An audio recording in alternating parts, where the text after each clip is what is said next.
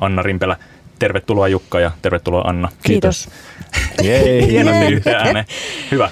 Tota, viikko sitten Näköradiossa juteltiin urheilusta. Seuraatteko te urheilua? Ei.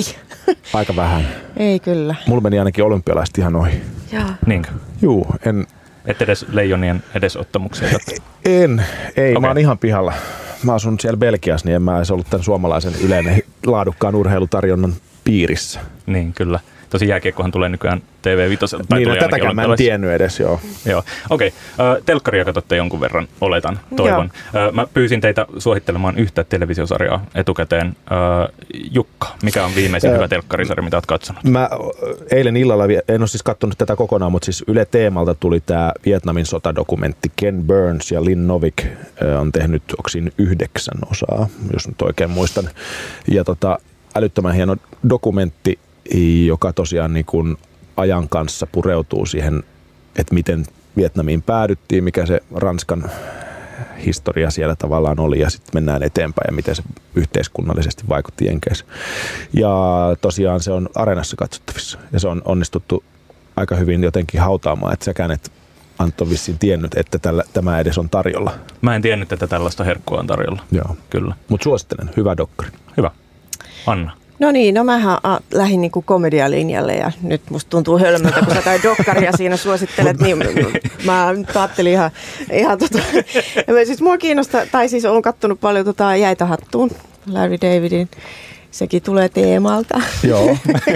tota, tota, mutta, mutta niistä, jos olette kattonut, niin suosittelen ehdottomasti niitä aiempia, että nyt musta tuntuu, että kun, kun se erosi siitä vaimosta. Niin Hetkonen, si- tämä oli nyt spoileri. Onko milloin tämä tapahtuu? Ne on tullut jo kyllä ne jaksot. Mm. Okay. Joo. Mutta eikö nyt tullut pitkästä aikaa uusi kausi? Äh, joo, o, joo, joo, ja siinä joo. Se on siis eronnut. Ja, ja tota, musta tuntuu, että se on, kun ennen se oli niinku ärsyttävä se Larry David, mutta kun siinä oli se vaimo tasapainottamassa sitä niinku ikään kuin normaalina henkilönä siinä näin. Joo. Nyt sitä vaimoa ei ole, niin se on vaan vastenmielinen ja ärsyttävä se Larry. Mä katsoin sen ensimmäisen jakson tuosta ja mä veikkaan, että Anton... Siis koko sarjasta vai? Öö, tästä uusimmasta sarjasta. Joo. Ja tota, tykkäsin siis aiemmista tosi paljon. Joo. Ja mulla tuli myös jotenkin, että tämä ei ole niin hauska, että onko tämä, oliko se jotenkin huonommin kirjoitettu, vai onko siinä mm. joku tollainen, vai onko se, siinä se, mihin mä veikkaan, että Anton tätäkin keskustelua tänään vie, on siis se, että onko, tavallaan se, sehän perustuu siihen niin kuin, tavallaan noloihin tilanteisiin joutumiseen, jossa siis tämä Lärin hahmo saattaa sanoa jotain niin kuin poliittisesti hyvin epäkorrektia. Niin tavallaan onko aika mennyt siihen, että sellainen niin kuin ironinen, poliittinen epäkorrektiuskaan ei ole enää niin kuin oikeastaan hirveän hauskaa, koska meillä on Trump presidenttinä, joka vetää tosissaan samaa kamaa. Okei, okay, Trump mainittu neljän minuutin kohdalla. Ja huomasin, mä sanoin, että meillä on Trump presidenttinä. Meillä ei, ei, ei, ei ole, meillä ei ole vielä Trumpia presidenttinä. Siis mun analyysi siitä oli kyllä se vaimon puuttuminen, että jotenkin, että kun se vaimo aina niin kuin sitä kuunteli kärsivällisesti ja sitten niin jotenkin tavallaan sanoi, että hei, toi on nyt ihan hölmöä. Ja... Niin se vaimohan edustaa siinä niin kuin katsojaa. Niin. Se, on, se on se tyyppi, joka on oikeassa ja tasapainoinen ja tietää, että Larry David on idiootti. Niin. Vähän niin kuin mä oon nyt katsonut Seinfeldia äh, alusta asti. Mä en ole aikanaan katsonut sitä ollenkaan. Äh, tai siis on katsonut yksittäisiä jaksoja, mutta, mutta mä olin kahdeksanvuotias, kun Seinfeld päättyi. Ja silleen ala-asteikäisenä Seinfeld ei ollut mikään hirveän kova juttu. Friendit tuntui kauhean paljon kivemmalta. Mm. Niin siinäkin se, että miten olennainen se Jerry Seinfeldin hahmo on, koska se on se tasapainottava voima. Et sitten George Costanza saa olla se Larry David-mäinen tyyppi, joka on tosi asenteellinen ja niin kuin mm. ajattelee tosi väärin asioista ja joutuu kiusallisiin tilanteisiin. Jos siinä ei ole Seinfeldia mukana, niin se sarjahan vaan hajoaisi ihan täysin ja siitä tulisi tosi kyyninen ja epämiellyttävä mm. kokemus. Joo. No mm. näin kävi nyt tässä Jäitä hattuun ohjelmassa mun mielestä. Joo. Okei. Okay. Mennään noihin niin kuin hankaliin asioihin vähän myöhemmin, Joo. Trumpiin sun muihin, mutta äh, haluaisin eka kuulla teiltä... Haluaisin eka kuulla teiltä molemmilta vähän siitä, että miten te olette päätyneet koomikoiksi. Aloitetaan Jukka vaikka susta. Sä oot, sä oot työskennellyt Ylellä uutistoimittajana, sä oot juontanut Yle X:n etusivuohjelmaa, sit sä oot juontanut Noin viikon uutisia viimeiset kolme vuotta, jättäytynyt siitä nyt pois. Äh, milloin stand-up astui sulla kuvioihin? Öö, vuonna kaksituhattaviisi. Mä siis tota... Mun ehkä se niin kuin tuollaisen esiintyvän lainausmerkeissä taiteilijan ura, niin tota, öö, mä oon ammatilta toimittaja ja tota, opiskelin öö, valtio-oppia Tampereen yliopistossa, päädyin sitten toimittajaksi Ylelle tuossa kaksituhattaluvun, kaksituhattakaksi kaksituhattakolme aloitin duunit siellä ja sitten mä olin tehnyt opiskeluaikana improvisaatioteatteria josta tykkään edelleenkin, mutta en ole kyllä ehtinyt esiintyä. Tampereen improvisaatioteatterin Snorkkelin kanssa tehtiin paljon keikkaa silloin Tampereella. Ja tota, sitten kun mä muutin Helsinkiin duunin perässä, niin mulla loppui se yhteys. Tai se tuli vaikeammaksi te- päästä esiintyä impron, improa tekemällä. Ja tota, sitten kaksituhattaviisi mä kiinnostuin stand-upista, äh, koska tuli tällainen ohjelma kuin Get Up Stand Up, jossa siis, joka oli ensimmäinen tällainen stand-up-kilpailu Suomessa ja Tosi T V ja tällainen. Ja siellä oli sitten suomalaisia koomikoita, alkavia, silloin, silloin aloittelevia koomikoita.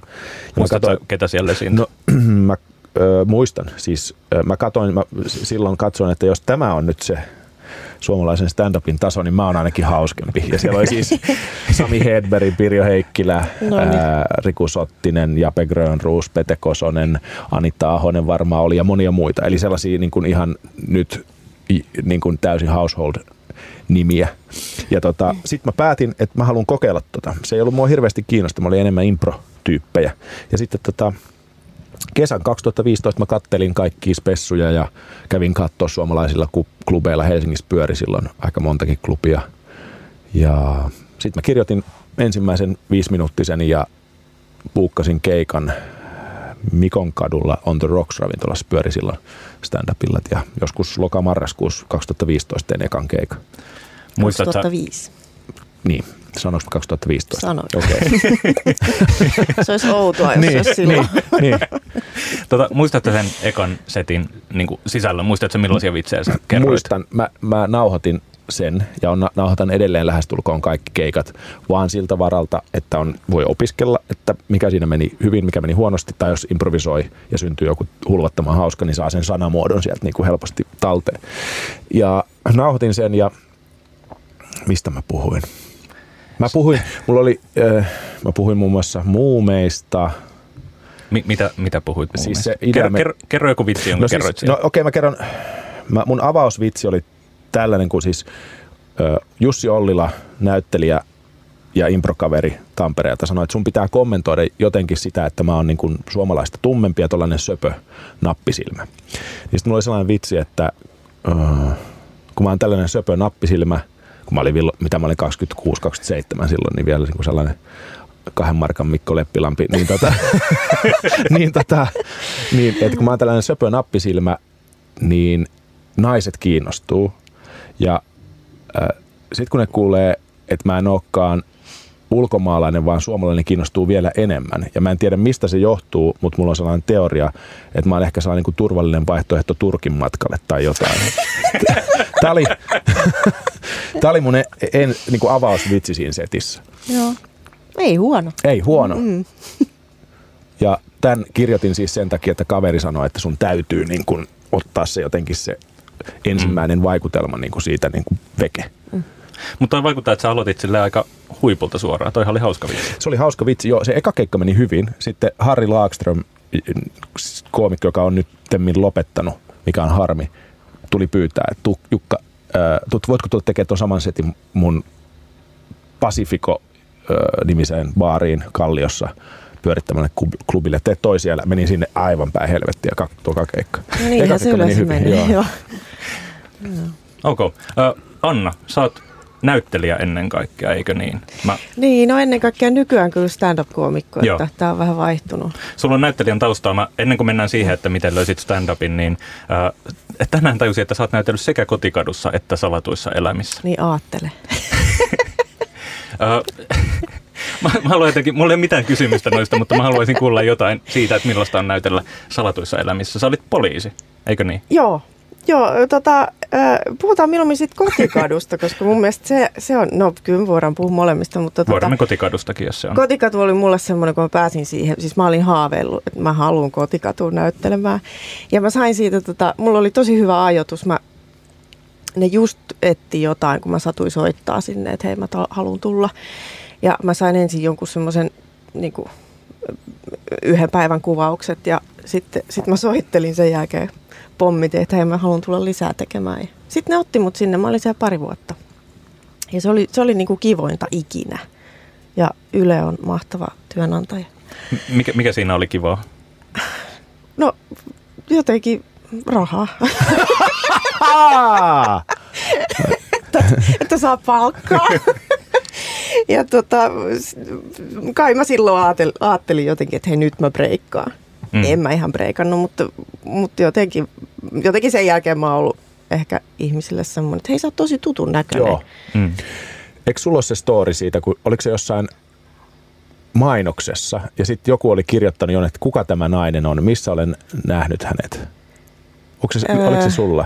Siis, siis on tollainen tullut, mutta en mä muista. Joo, eikö mä, öö. no joo, sori, ei mennä joo. siihen, mutta mä muistan joku, että mä oon nähnyt jossain netissä, että joku niin kuin, päivittelee, että kuka, niin, kuka on joo. tämä. Ja siis niitä on ja paljon. Sitten, joo. Mä oon nähnyt grillimaisterin mainoksessa ainakin. Joo, kyllä. Joo, mainoksia mä oon tehnyt aika paljon. Joo. Joo, sitten salkkarit tuli siinä, siinä tota, sitten sen kotikadun jälkeen, mutta siis siellä, siellä mä oon ihan vaan käynyt silloin tällöin, että mulla vaan sattuu olemaan tämmöinen poliisirooli, että aina kun he tarvii poliisia, niin I'm there. Mutta joo, hänelle ei ole mitään omaa juontaa, että se on siellä vaan hoitelemassa. Niin. Mm. Okei, okay. Miten sä päädyit stand-upia tekemään, milloin oli ensimmäinen kerta? Ensimmäinen kerta oli kaksituhattakymmenen syksyllä, kun mä kuulin, että, että Pirjo Heikkilä piti naisille stand-up-kurssin. Jukkakin oli itse asiassa siellä opettamassa. Ja tota, siellä sitten me kokoonnuttiin ihan muutaman kerran. Mä en tiennyt lajista mitään. Et en ollut todellakaan kattonut, siis varmaan jotain Eddie Izzardia YouTubesta ehkä. Tai ei edes YouTubesta, vaan, vaan niitähän sähköpostissa mm. läheteltiin silloin. Klippejä. Niin, niin se, on, se on ehkä niin kuin ainoa kosketus siihen. Ja tota niin, ää, siellä kurssilla oli hirveän kivaa. Sitten se meni hyvin se eka keikka ja sitten mulla... Toka keikka? Toka keikka. Mä en muista itse asiassa tokasta keikasta, miten se meni, mutta mulla vähän luulen, että se ei mennyt kauhean hyvin. Mutta kuitenkin sillaisen hyvä fiilis jäi. Ja, ja sitten moni tuli niinku koomikoista kehumaan ja just tälleen samalla lailla pyytämään, että hei, tuu mun klubille ja... Ja tota, minähän sitten menin.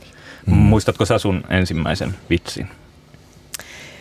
No, mulla oli joku tällainen, mä en ole ihan varma, oliko se niinku avaus vai millä mä avasin, mutta ainakin oli tällainen, että kun mä olin lukenut Savon Sanomista, että poliisi varoittaa ylihintaisista kalakukoista, niin sit mä vaan sitä jotenkin mietin, että, että apua, että, että tuleeko ne niinku kadulla vastaan ja jengeissä vai yksittäin, kantaako ne aseita ja... Jotain tällaista. Mutta itse asiassa mä, ei siitä ole pitkä, kun mä kerroin ton jutun. Kyllä ne on jäänyt elämään. Mm. Oliko teillä alusta asti, missä vaiheessa te tajusitte, että te olette hauskoja? Jukka, sulla heti eka keikka meni tosi hyvin. Oliko heti semmoinen olo, että mä oon tässä tosi hyvä? Mä luulen, että koomikolla se menee niin, että se on sellaista niin kuin jatkuvaa itsevarmuuden ja totaalisen epävarmuuden vaihtelua. Mm. Eli mäkin olin lähtenyt siihen hommaan ajatellen, että mä oon tässä tosi hyvä. Ja sitten okei, okay, eka keikka meni ihan hyvin, mutta kyllä siinä varmaan niin tajusin, että jumalautta, että tämä ei ole niin kuin helppoa. Ja se vaihtelee. Ja niin kuin musta tuntuu, että hyvä koomikko ei ehkä koskaan ajattele niin, että mä oon, että tää on ihan sataprosenttisen, niin kuin, että kaikki hallussa. Mä vaan menen tonne ja mä oon tosi hauska. Mutta mulla ei ehkä sellaista yhtä yksittäistä kohtaa ole, että milloin mä olisin niinku miettinyt, että hei, että mä, mä tota, oon tosi hyvä. Ehkä joskus mm, oli sellainen, mä en muista mikä vuosi se on ollut, mutta kun ensin tavallaan komikon ura menee usein niin, että ensin sä saat tehdä niitä viiden minuutin spotteja. Ja jos niitäkään, mutta siis niinku pikkuhiljaa. Sitten sä saat ehkä vähän pidempiä keikkoja, saat tehdä kymmenen minuuttia. Ja sitten jos, jos oot hyvä kympissä, niin pääset tekemään viisitoista minuuttisia keikkoja. Ja viisitoista on ehkä se, niin kuin, se on se niin kuin open mic-koomikon, eli aloittelevan koomikon mm, se niin kuin huippu. Ja sitten siitä, jos pääsee kaksikymmentä, niin sitten sä pääset tavallaan ehkä mahdollisesti maksullisille keikoille. Ja mä muistan, kun mä tein viisitoista, mulla oli todella kova viisitoista minuuttinen setti. Ja tota, mä muistan, mä esiinnyin jossain open mic-spotissa just ennen illan pääesiintyjää. Ja tykitin sen niin kuin se viisitoista minuuttia niin, kuin niin sanotusti tapoin, niin kuin alatermistöllä sanotaan, tapoin yleisön nauruun. Ja sitten mun jälkeen tuli ammattikoomikko, joka notkahti niin kuin sen takia, että mä olin ollut aika hyvä siinä. Niin, kuin, niin silloin mä ehkä ajattelin, että hei, että mähän pärjään noille. Mm. Mä en nyt muista, milloin tää oli. Mm. Mm. Ja kuka se oli, jolla notkahti? Kyllä mä Kyllä mä tiedän, kenellä notkahti, mutta en mä kerro sitä ääni. Tää nyt kiinnostaa tässä kaikista eniten. Ei puhuta siitä. Ei, no mä, siis kä- Kämäräisen Marko, joka on mun hyvä kaveri. No. Mut, ja Markolla oli siihen ihan hyvä pointti, että se oli M C:n vika. Joo, joo. Niin, tot, eli koska joo, M C ei joo. ottanut sitä tunnelmaa alas, vaan veti niinku suoraan seuraavaan esiintyyn, jolloin, jolloin niinku tavallaan se eli katkos oli liian suuri. Eli M C:n tehtävä on niinku tasapainottaa hyviä ja huonoja koomikoita silleen, että siinä tulee semmoinen luonteva jatkuma heidän välillä. Sanotaan näin, että jos joku niinku tappaa nauruun, niin siinä on tosi hankala mennä. Joo. Heti perään lavalle. Eli pitää ottaa pari minuuttia siihen. Ja M C tulee siihen, että hei, ottaa, niin kuin antaa sen hehkutuksen sille tyypille ja sitten vähän la- laskee tunnelmaa, heittää pari niin kuin keskinkertaista vitsiä, ottaa seuraavan sisään, jolloin se pääsee niin kuin puhtaalta pöydältä. Mm. Jos niin kuin yleisö ei ole saanut niin kuin pitää siitä tyypistä vielä, niin kuin, siinä on vähän sellainen jälkipoltto sen keikan jälkeen, että olipa hyvä veto. Ja sit, jos sitä ei niin kuin käsitellä, niin sitten sen seuraavan komikon tosi vaikea tulla lavalle. Mm. Mm. Mm. Okei. Okay. Mä oon nähnyt sut Earl Hussissa monta kertaa, sä oot mm. siellä vetänyt nimenomaan M C-roolissa keikkoja, niin, niin toi on just se tehtävä, mitä, mikä, mikä tavallaan sulla on ollut siellä. Joo. Pitää se asia jotenkin niin kuin hyvänä kokonaisuutena, ettei tule isoja käppejä koomikoiden välillä. Joo, ja vaikka tulisi Earl Hussissa, joka on tällainen niin kuin open mic-klubi tyyppinen, että siellä on paljon uusia tekijöitä. Toki siellä on sitten, mä oon onnistunut voittamaan ammattikoomikoiden luottamuksen siinä, että mä saan sinne myös ammattikoomikoit tekee ihan uutta matskua. Niin siellä ehkä se, se M C-rooli on myös, eikä se mua haittaa. Mun mielestä tuollaisella klubilla saakin niin kuin tulla, ja pitääkin. Tämä laji niin kuin elää ja kuolee siitä, että ihmiset kokeilee, epäonnistuu ja sitten onnistuu ja korjaa. Niin tota, siellä ehkä enemmän se, että setit on tarpeeksi lyhyitä, että jos joku kuolee lavalle, niin, niin se ei ole niin paha. Se on vaan viisi seitsemän minuuttia. Mm. Ja sitten se M C tavallaan on se turvallinen elementti. Että yleisö tietää, että okei, mitään hätää, se tyyppi tulee kohta tohon ja sitten otetaan taas seuraava. Ja, että se on niinku yleisön kaveri. Joo, ja nimenomaan siis äh, ottamatta kantaa niinku koomikoiden tasoon Earl Hussissa sinänsä, niin, niin monena iltana sinne on lähtenyt just silleen varmana siitä, että ainakin siellä on Jukka Lindström, joka hostaa mm. sen illan. Ja vähintään se on hauska, vaikka kukaan muu ei olisi. Mm. Me ei siellä ikinä ollut sellaista tilannetta, että joku ei olisi hauska, mm. mutta siellä on myös paljon niitä ensikertalaisia, jotka ei tietenkään ole hauskaa. Ne on ekaa kertaa lavalla, ne kokeilee juttuja. Mm. Osa on ottanut ehkä vähän niin kuin tietoisenkin asenteen, että, että nyt ei varmasti naurateta mm. yleisöä. Niin, tota... Se on hieno asenne. Saisi käyttää enemmän. Kyllä. Uh, mä osoitan tämän Annalle. Uh, kun kirjoitat vitsejä, kun kirjoitat komiikkaa, suunnittelet stand-up-settejä, oletan, että niin kun paljon testailet omien kavereiden ja tuttujen ja kollegoiden kanssa, että mikä toimii ja mikä ei. Sitten tietenkin mm. varmaan käyt jonkun verran open micissa ja tällaisia testaamassa, että mikä toimii yleisön edessä. Onko eroja siinä, että kuinka helposti saa ammattikoomikon ja N S-taviksen nauramaan? En mä taviksille kokeile, niin kuin siis ennen mm. keikkaa. Mm. Ei, kyllä se niin kuin siis pelkästään koomikkokollegoille ja sekin on niin kuin hyvin valittu joukko, että mulla on pari semmoista kaveria, jolle mä voin testata, koomikkokaveria. Et en mä, no kyllä mä mun miehelle, se nyt rupeaa olemaan aika kokenut stand-up-katsoja, ainakin kotona, niin tota, sillä mä voin testata. Mutta ei tulisi mieleenkään kyllä niinku soittaa kellekään peruskaverille, että hei, kuuntelepa vähän huumoria. Mut, mutta sitten taas, tota, jos miettii niinku treeniklubilla, niin sehän on ihan hirveetä ne, ne koomikot siellä takarivissä, että et niin kuin jotenkin haluaisi treenata sille, sille yleisölle, mutta sitten on hirveä tietoinen, että tuolla nuo koomikot nyt katsoo, että et no niin, ai sillä on uusia juttuja, no ei ollut kauhean hyviä. Tai sitähän on se mun ajatus, ei mm. välttämättä ole sillä tavalla. Mutta... Niin koomikot tuollaisella open mic-klubilla usein nauraa silloin, kun se menee tosi huonosti. Joo, niitä jo. alkaa naurattaa se, että, ei, ei, vitsi, että jos joo. mä olisin tuossa tilanteessa, niin ja siinä on tavallaan sellaista myötätuntoa, ei niin kuin se pahan tahtoista, vaan niin kuin siinä niin kuin alkaa naurattaa se toisen tukala tilanne. Joo, mutta tämän unohtaa silloin, kun on itse siellä lavalla ja kokeilemassa niistä. Joo, se on. Koska mulla on teille haaste mm-hmm. seuraavaksi.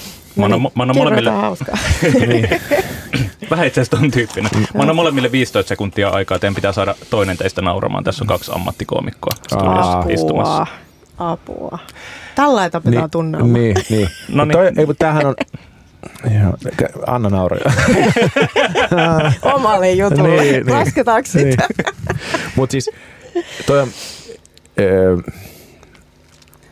Siis, se, millä voi niinku myös tehdä hallaa keikalla itselleen, on se, että et hei, kohta tulee tosi hauska. Mäpä mm. kerron teille yhden hauskan jutun. Joo. Ja sitten eli nostat odotuksia ja luot sellaisen niinku odotuksen, johon pitää vastata. kun mm. se pitäisi mennä just päinvastoin, että lasket odotuksia ja sitten yllättäen oletkin hauska. Mm. Ja sen takia se, että kerro joku vitsi, niin se ei ole. Okei, mä myönnän, tämä oli halpa temppu. Tämä oli variaatio siitä, että kerro joku vitsi. Eli te, te ette lähde tähän haasteeseen mukaan. Tuo to on vähän semmoinen luotaan työntävä haaste kyllä, niin kuin täytyy sanoa, koska mäkin on semmoinen, mä kuulin tämmöisen termin, kukahan sen sanoi, olisiko se jopa ollut sinä, että matskukoomikko. että tota, ah. et niinku, tavallaan, että mä oon matskukoomikko, mulla on se mun oma juttu, mitä mä puhun siellä klubeilla. En mä välttämättä ole tälleen niinku livenä mikään semmoinen niin, jotkut turva, niinku huumoritykitys. Jo, aivan. Jotkut on, niin, jo, joillakin on funny bones, eli ne on mm. tietysti, koko Joo. ajan niinku show päällä ja niinku tekee tällaista on. Niitä, jotka sitten pohdiskelee enemmän himassa, että mitä, mitä mä haluan oikeasti kommunikoida ja niin kuin sanoa ja, ja olla sitä kautta hauska.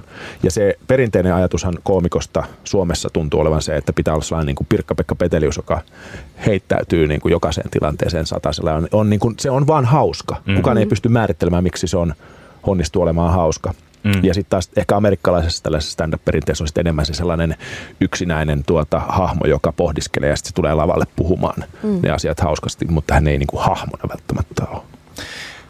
Hyvä. Jatketaan Jukka Lindströmin ja Anna Rimpelän kanssa kohda, kohta ja puhutaan muun muassa siitä, että millaista komiikkaa sitä nykyään saa tehdä ja millaista ehkä joidenkin mielestä ei. Parhaissa sisällöissä mukana D N A T V. Löydä urheilu ja viihde yhdestä paikasta. Kuuntelet Näköradiota, studiossa Anto Vanhamaailma ja stand-up-koomikot Jukka Lindström ja Anna Rimpelä. Äh, studion tuli viestiä äh, liittyen Jukka Lindströmin aiemmin kertomaan äh, uransa ensimmäisen stand-up-vitsiin, äh, turvallinen vaihtoehto Turkin matkalle. Mm. Äh, studion tuli vitsi, äh, viesti, että eiköhän tuo vitsi revittäisi nykyään palasiksi. Ja seuraavaksi puhutaan just siitä, että miten mm. paljon, äh, niin, oli, tuliko edes ajatelleeksi, että tuokin vitsi voisi olla ongelmallinen nykyään? E, e, e, nyt siis voisi sitä miettiä, kyllä joo. Mm. Kyllä se mulle kal- kalskahti heti niin kuin tuohon. Että niin. et nyt, nyt toi voisi kuulostaa ihan eriltä. Niin, no mutta myös m- minä olen nyt neljäkymmentä. Parrakas mies. No ei itse nyt niin paljon muuttunut. No, silloin mä, olin, silloin mä, oi, kuule, mä näytin pikkupojalta silloin. Mm. Mutta aika paljon muuttunut se, että mitä, mitä me tavallaan sallitaan koomikoille sanoa. Ja, ja mä oon itse huomannut, kun oon katsonut viime vuosina, tai ihan viime kuukausina oikeastaan, esimerkiksi Dave Chappellen ja Chris Rockin uusia settejä, niin huomaa sen, että kuinka katsojana on ä, alati kriittisempi ja varovaisempi. Mm. Ja Ja jotenkin vähän se, että tavallaan, että heti kun Dave Chappelle ää, alkaa puhua transsukupuolisista, niin heti mun eka reaktio on se, että, että, että älä, älä mene sinne, tonne. älä mene tonne, että ei kannata, että et, tästä tulee jotain ihan hirveätä.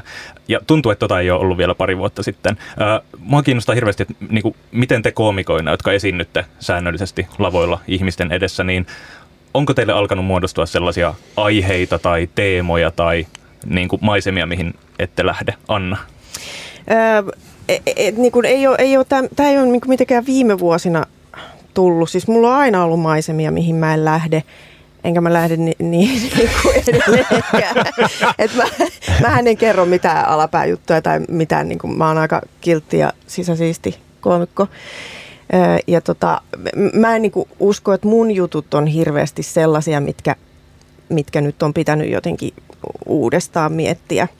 Mutta silti kyllä mäkin olen jotenkin varovainen, että esimerkiksi tuolla kun on toi Feminist Comedy Night -korjaamolla, niin mä menin esiintymään sinne, niin kyllä mä luin mun jutut ihan uusin silmin jotenkin, että voinko mä kertoa näitä siellä, voinko mä kertoa siellä niin kuin iloiten, että hei mä pääsin naimisiin, vaikka mä en ole käynyt edes lukiota ja niin kuin tällaisia mm. juttuja, missä, niin kuin, mitkä on ikään kuin heteronormatiivisia ja tämmöistä. Mutta mä menin ja, ja ne tykkäs musta kovasti.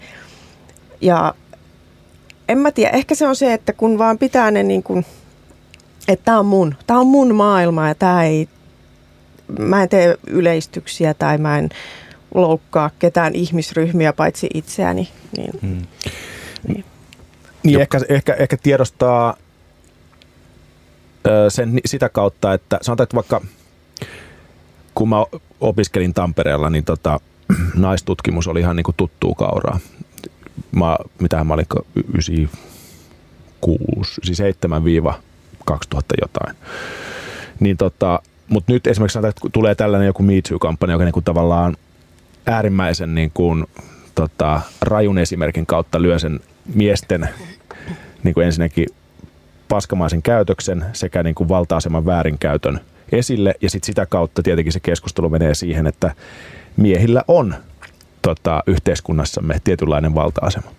Niin tota, siitä, kun yleisö tulee siitä tietoiseksi, niin, niin tota, koomikon tehtävähän on aistia sitä yhteiskunnallista, vähän sitä ilmapiiriä. Ja, ja, ja ta, tavallaan vähän pelata niillä, niillä jännitteillä, joita se synnyttää, tai niillä tietoisuus. Jolloin sanotaan näin, että tässä ajassa niin se, että keski-ikäinen mies puhu, puhumassa siitä, kuinka tyhmä hänen vaimonsa on, niin ei mm. ole enää niin hauskaa, kun se oli vuonna kaksituhattakaksi. Joo, ei. Ei se kyllä ollut silloinkaan. Niin, ei, mutta sanotaanko, että yleisö nauroi joo, sille kyllä, silloin. Ikävä, mm. kyllä, joo. Mutta nyt tavallaan se, siitä on tullut se, ihmiset, mikä on hyvä asia, mm. että ihmiset mm. tiedostaa. Mutta sitten mä, mä katsoin myös sen Chappellen tota, kaksi spessua Netflixistä, nämä tuoreimmat, ja sen, itse asiassa sen edellisenkin. Niin sit, siinähän hän nimenomaan, okei okay, Dave Chappelle on ehkä niinku harvoin, joka voi tehdä sen. Niin kuin tavallaan, että riittää niin kuin kantti ja kokemus.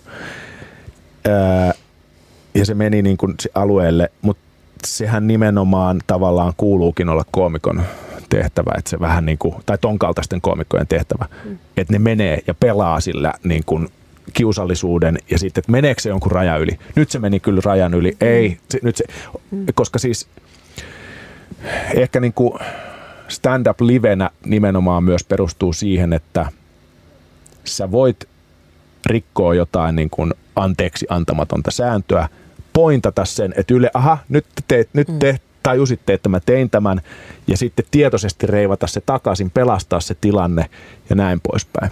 Mm. E, mutta kun puhutaan tallenteista tai puhutaan vaikka twiiteistä tai Facebook-keskusteluista tai mistä tahansa, niin siinä on vähän se, että se yleisö ei ole enää sunkaan samassa huoneessa. Ja sitten se muuttuu paljon vaikeammaksi. Tulkinnat moninkertaistuu ja niin poispäin. Niin kuin tuntuu, että tavallaan jossain määrin karkeasti stand-up-yleisöt on jakautunut kahtia. Että on se yksi yleisö, joka on tottunut katsomaan stand-upia, käy paikan päällä katsomassa, katsoo koko setin ja nauraa sille, nauraa Dave Chappellen vähän loukkaavillekin vitseille, koska Chappelle onnistuu perustelemaan sen, että mua kannattaa kuunnella ja seurata. Ja niin kuin me kaikki tiedetään, että tässä on nyt jonkunlainen hahmo, jonkinlainen niin kuin ääriversio itsestäni, joka puhuu, että tätä ei kansi ottaa niin todesta kaikkea, mm. mitä on sanonut. Mutta sitten on se toinen yleisö, joka saattaa katsoa tallenteen, saattaa tulla yksittäiselle keikalle, jopa paikan päälle. Saattaa ja sit katsoa kahden minuutin tai minuutin pienen mm, klipin. Mm, ja sitten ja sit vaan niin kuin loukkaantuu siitä, että lavalla sanotaan jotain sortavaa tai jotain, mm. jotain epäsoveliasta. Uh, Crashing-sarjan kakkoskaudella on semmoinen kohtaus, jossa uh, Bill Burr on lavalla ja sitten se kertoo tällaisen uh, abortin vastaisen vitsin ja se on niinku, siinä kontekstissa se on hyvin hauskaa, mutta sitten siitä on irrotettu Instagramiin sellainen minuutin mittainen klippi ja sitten Bill Burr on seuraavana aamuna jokaisen feministisen blogin sivuilla sille, että tämä ihminen vastustaa aborttia. Ah, ja, oh. ja toi on niinku se riski, mikä koomikolla nykyään on. Oh. Ja, mm. ja niinku palautuu siihen, että, että sun läpät irrotetaan kontekstista. Joo. Mm. Palvelemaan ehkä jotain muuta. Äh, Anna Rimpelä, sä vedät uh, All Female Panelia Helsingin Manalassa joka kuukausi Ida Grönlundin, Kaisa Pylkkäsen, Eeva Vekin ja Saana Peltolan kanssa. Uh, kuinka erilaista teidän yleisö siellä on verrattuna, tai voiko jotenkin verrata niin kuin sitten Tavis-yleisöön, jossa ehkä mm. oletettavasti on vähän jotenkin tavallisempaa yleisöä? Joo, joo, joo. Tota... Ö- Siis mä luulen, että teatterissa ja stand-up-klubilla siis suurin osahan on naisia, niin mä, meidän, meidän ei, yleisö... Ei suurin osa, mutta enemmistö ehkä. Ai siis teidän klubilla? Ei kun vai siis yleensä, yleensä stand-up-klubilla. Okay. No eikö se ole naisvaltaista? Siis yleisö? Yleisö. Niin enemmistö, mutta ei suurin osa. Okei, okay. Hiusten halkomista, mennään enemmistö. Eteenpäin. Mikä on? Mikä on? Ee, niin mä, siis ei ei jätetä. ei niin, ei niin. Okay. On paljon naisia. Paljon naisia, joo. jo. Niin, niin tota, meidän klubilla käy sitten vielä enemmän naisia. Et, mm. et se, on, se on hauska. Ja sitten musta tuntuu, että siellä käy myös sellaisia, jotka ei välttämättä käy hirveästi muilla klubilla. Että et me ollaan löydetty joku ihan uusi asiakasryhmä. Joo, ja sitten pitää mainita vielä tämmöinen asiakasryhmä. Miehet, jotka tulee niiden naisten takia. Musta tää on jännä. Yhdessä vai erikseen? Tuleeko sinkkumiehiä? sinne niin kuin tavallaan, että mä tiedän. No. All Female Panel esiintyy, täällä on varmasti paljon naisia. Mä en, mä en tiedä, mä okay. en tiedä. Okei, okay. Teillä on All Female Panel. Mm. Jukka, sä esiinnyt tällä hetkellä All Male Panelissa. Noin viikon stand-up, neljä miestä lavalla. Äh, mietittekö etukäteen, että tämä näyttää nyt vähän ai, aikan, aikansa vastaiselta? Öö, en mä miettinyt sitä, koska öö, he ovat ne stand-up-koomikko-käsikirjoittajat, jotka oli siinä ohjelmassa kirjoittamassa. On meillä naisia siellä tekemässä ja on naisia stand-up-koomikoita ollut myös kirjoittamassa, mutta tämä oli se tiimi, jolla me niinku suurin osa niistä jaksoista kirjoitettiin. Ja tota, s- sitten tää, toi itse asiassa mun mielestä on helmetin hyvä tämä congratulations, you have all male, mä en sano female, all male panel, tota, koska se herättää niin kun miehessä, joka joutuu tällaiseen tavallaan määritelmään, niin se joutuu niin kun tavallaan hetken aikaa koke- kokemaan häpeää, joka sitten, jos riittää niin kuin malttia ajatella, niin ohjaa hänet ajattelemaan rakenteita. Et esimerkiksi mekin oltiin kerran joskus noin viikon uutisten porukan kanssa jossain juhlimassa, joku otti kuvan, laittoi sen someen, ja siinä kuvassa näkyi vain miehiä, vaikka meitä oli, on myös naisia mm. tuossa porukassa. Ja sitten joku laittoi, congratulations, you have all female panel. Male panel. Nyt. Kato, se on niin juurtunut niin, nyt tämä niin, All Female niin, Panel. Yes, tämä on voitto. Ja sitten niin tavallaan mä rupesin miettimään, että ei kun kyllä meillä on myös siellä naisia, niin kyllä mun pitää korjata tämä. Joo. Ja sitten mä tajusin, että hetkinen, että eihän se nyt, että vaikka olisikin miehiä, niin sitten se pitää miettiä niin, että kun mä lähden tekemään T V-ohjelmaa, jossa mä omalla pärställä mun pitää olla hauskaa, niin mä halusin siihen ne ihmiset, kenen mä luotan, että ne pystyy kirjoittamaan vitsejä. Siinä en miettinyt sukupuolta, mutta se on vaan sattu pam pam pam kolme miestä. Ö, mistä johtuu, että he olivat miehiä, koska en miettinyt sitä siinä niin kuin, niin sehän johtuu siitä, että alalle, stand-up-alalle hakeutuu enemmän miehiä kuin naisia. Mm. Mistä johtuu, että stand-up-alalle hakeutuu enemmän miehiä kuin naisia, johtuu siitä, että todennäköisesti koulussa ja kulttuurisesti Suomessa tällainen, sanotaan vaikka luokan välihuutelu ja vitsailu sallitaan enemmän pojille kuin tytöille. Mm. Poikia saattaa jopa niin kuin kannustaa siihen. Jos tyttö on äänekäs, hauska, heittää läppää, niin se on jotenkin outo. Mm. En tiedä. Tämä on se ajatus, mikä mulla tuli mm. siitä. Joo. Ja, ja tavallaan, öö, että tässä kiertuen, kiertuen, mä oon niinku tavallaan selittänyt sen itselleni näin jo aikaisemmin. Että ei, ei, en ollut huolissani siitä. Mm. Ja ne, jotka tulee katsoa, niin tulee katsoa. Jos jotain, jotain haittaa, että siellä on neljä keski-ikäistä miestä, valkoista keski-ikäistä miestä, niin no sit voi on, mennä on, esimerkiksi on, on, All Female niin, Panelia katsomaan. Mm. Kyllä. Tai Feminist Comedy Nightia. Uh, mä haluan loppuun vielä kysyä Louis C K:stä lyhyesti, koska yksi iso syy, miksi mä kutsuin teidät tänne tänään, oli se, että mä oon viimeiset puoli vuotta vaikeillut sen kanssa, että Louis C K on yksi mun niin kuin omista niin kuin suurista koomikkoneroista, ja New York Timesin artikkelin myötä hänet tietenkin, niin kuin hänen uransa on tällä haavaa käytännössä ohi, who knows, palaako, koska ja, ja missä muodossa. Mä oon hirveästi miettinyt sitä, että C K:stä on vuosia liikkunut huhuja siitä, että hän on käyttäytynyt tällä tavalla. Miks, miksi, miksi me tuomitaan hänet vasta, kun nämä jutut kirjoitetaan printtiin? Koska ne tarinat on kiertänyt netissä pitkään. Monet mm. hänen naispuoliset kollegat on puhunut siitä niin kuin suoraan nimellä tai ei suoraan nimellä, että Louis C K käyttäytyy tällä tavalla ja hän on lavalla täyssika. Miks, mm. Miksi me ei olla pointattu sitä aikaisemmin? Se on varmaan joku tämmöinen, kun hän on niin hyvä, niin ei vaan halua uskoa, koska sitten sit menettää sen, sen. Ja niin kuin nytkin tämä, tää tota, josta puhuttiinkin vähän aikaisemmin, että, että tota, voiko niitä katsoa niitä mm-hmm. Louis C K-juttuja. Niin mähän olen nyt tehnyt tämmöisen ratkaisun, että mä katson niitä salaa, mutta, mutta mä en puhu siitä. Et. Et, et, niinku, tavallaan, että mä paheksun jopa niinku itseään, että mä katson niitä. Mutta oh, se on niin vaikea. Niin ja että miksi tuomittiin. Mä en seurannut sitä keskustelua. Jossain pöydässä tuli, niinku, että hei, että tällainen huhu nyt kiertää. Ja tietenkin Suomi-piirit ihan eri, erillään Amerikasta. Et, et, ja sitten ehkä mulla, mulla oli siis se toimittajan näkemys, että jos sä oot, voit kirjoittaa sen lehteen, jos sä oot varmasti lähteä oikeuteen, jos se toinen nostaa kunnianloukkaussyytteen. Mm. Siihen saakka kaikki on jo huhuja, on pelkkiä huhuja. Mm. Mutta sitten tavallaan se, että Louis C K, nyt jälkikäteen se on helppo katsoa, että hei, että työstikö hän siellä lavalla siinä materiaalissaan sitä omaa perversiotaan, niin, että pitää päästä naisten edessä runkkaamaan. Mm. Niin ne, nythän ne jutut näyttäytyy siltä, että ihan kuin hänellä olisi ollut vähän niin kuin syyllinen olo tai jotenkin, että hän niin kuin käsittelee sitä omaa, omaa juttuaan. Mm. Mutta mm. sitten toisaalta Louis C K oli taitava koomikko, joka tota, sai monet tykkäämään hänestä. Ja useinhan komikassa on kyse siitä, että puhutaan tabuista, jopa niin kuin perversioista, niistä ihmismielen synkistä puolista. En tarkoita nyt pelkkää seksuaalisuutta tai, tai mitään tällaista niin kuin ahdisteluhommaa, mutta ihmiset tavallaan haluaa turvallisissa olosuhteissa kuulla asioita, joita ei ehkä ihan uskalta mm. sanoa kadulla tai sosiaalisessa tilanteessa ääneen. Kyllä. Meidän täytyy lopettaa. Kiitos Anna Rimpelä, kiitos yes. Jukka Lindström. Anna voi nähdä T T T-klubilla All Female Panelissa tänään Tampereella ja Vernissässä Vantaalla kuudestoista päivä maaliskuuta. Kyllä. Ja, All Male Panelin voi nähdä tänään. All Male Panel tänään tuossa naapurissa noin viikon stand-up ja te lähetätte Jyväskylän, Tampereelle, Kuopioon, Ouluun tällaisiin paikkoihin. Kiitos molemmille. Kiitos.